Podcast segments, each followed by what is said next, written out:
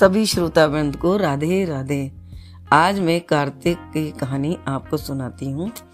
एक बूढ़ा था, उसकी सात बहुएं थी। वह अपनी बहुओं से कहने लगा, मेरा तो कार्तिक नहाने का मन है, क्या तुम निभा लोगी? छह बहुओं ने मना कर दिया। तब बड़ी बहू ने कहा, पिताजी मैं निभा दूंगी, आप यहाँ आकर कार्तिक नहा लेना। बूढ़ा हर रोज सुबह उठकर नदी पर जाकर नहाता और धोती उसके आंगन में सुखा देता। जैसे धोती में से पानी गिरता वैसे वैसे आंगन में हीरे मोती गिरते। यह देखकर छह बहुएं कहने लगी, पिताजी आप हमारे यहाँ नहा लेना। जब बूढ़ा कहने लगा कि ठीक है, मुझे तो कह, कहीं भी नहला दो, सो मैं तुम्हारे यहाँ नहा लूंगा। तब अपनी अगली सुबह में बूढ़े बाबा ने नहा धोकर धोती उसके आंगन में सुखाई। वहाँ हीरा मोती नहीं गिरे। तो सारी बहु कहने लगी, उसके यहाँ तो हीरे मोती गिर रहे थे, हमारे यहाँ कीचड़, हमारे यहाँ तो तुम पाप से नहाते हो और उसके यहाँ ही नहा लेना। अब बूढ़ा बाबा बड़ी बहू के फिर आ गया। रोज सुबह धोती सुखाता तो हीरे मोती गिरते। इस प्रकार कार्तिक का महीना समाप्त होने को हुआ तो उसे चिंता होने लगी। तब बहू बोली, पिताजी क्या चिंता कर रहे हो, अब अब किस बात की चिंता हो रही? बहू बोला, बहू मेरा कार्तिक महीना समाप्त होने को आया और मेरा मन करता है कि मैं एक दिन सब परिवार को खाने पर बुलाऊं। तब बहू बोली, इसमें चिंता की क्या बात है, आप परिवार वालों को खाने का न्योता दिया।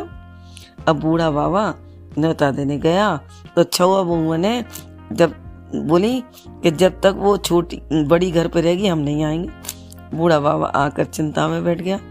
तो बड़ी बहू ने पूछा, पिताजी अब क्या बात है? तब बोला कि सबने ये कहा है कि जब तक तुम यहाँ रहोगी वो नहीं आएंगी। बड़ी बहू बोली, इसमें चिंता की कोई बात नहीं है, मैं चार रोटी लेकर खेत पर चली जाऊंगी, आप उन्हें नौता दिया। वे सारी बहुएं आईं, उन्होंने कुछ तो खाना खाया और कुछ खाने में मिट्टी कंकड़ डाल गई। उन्होंने सोचा कि अब आएगी तो परेशान होगी। यहाँ बड़ी बहू खेत में कह रही थी, राम की चिड़िया राम का खेत, खाओ रे चिड़िया भर भर पेट, ससुरे ने घर में जगह दी है और मैंने खेत में। इस प्रकार वे चिड़ियों को बाजरा डालकर घर आ गई। तब बूढ़ा बाबा उदास बैठा मिला। बोली, पिताजी अब क्या हुआ, तो आप उदास कैसे बैठे हो? तब कहने लगा, बेटी तुम्हारी देवरानी जेठानी आई थी, उन्होंने खूब खाया पिया, बचे हुए खाने में मिट्टी कंकड़ डाल गई, तुम्हारे लिए कुछ नहीं बचा। तब बोली, कोई बात नहीं पिताजी, मेरा ही मुझे ही तो खाना है, मैं तो चार रोटी बनाकर खा लूंगी, बाकी सब ठीक ठाक निपट गया। वे बोले, हाँ बाकी सब सब ठीक निपट गया, कुछ कम नहीं पड़ा। वह अंदर गई तो जाकर देखती है कि जिस खाने को मिट्टी कंकड़ डाल गई थी उसमें तो हीरे मोती बिखरे पड़े हैं और बड़ा भारी महल हो गया, सारा घर धन दौलत से भर गया, अन्न के भंडारे भर गए।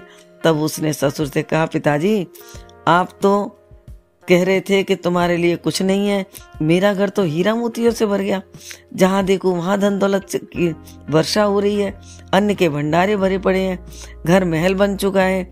बूढ़े बाबा ने कहा, बेटी तुमने कार्तिक सच से निभाया था, उन्होंने पाप से कार्तिक में कार्तिक भगवान तुम पे प्रसन्न हो गए हैं, सो उनकी कृपा से तुम्हारा घर भर गया है। जैसे कार्तिक देवता उस पर बरसे वैसा सब पर बरसे। बोल कार्तिक भगवान की जय।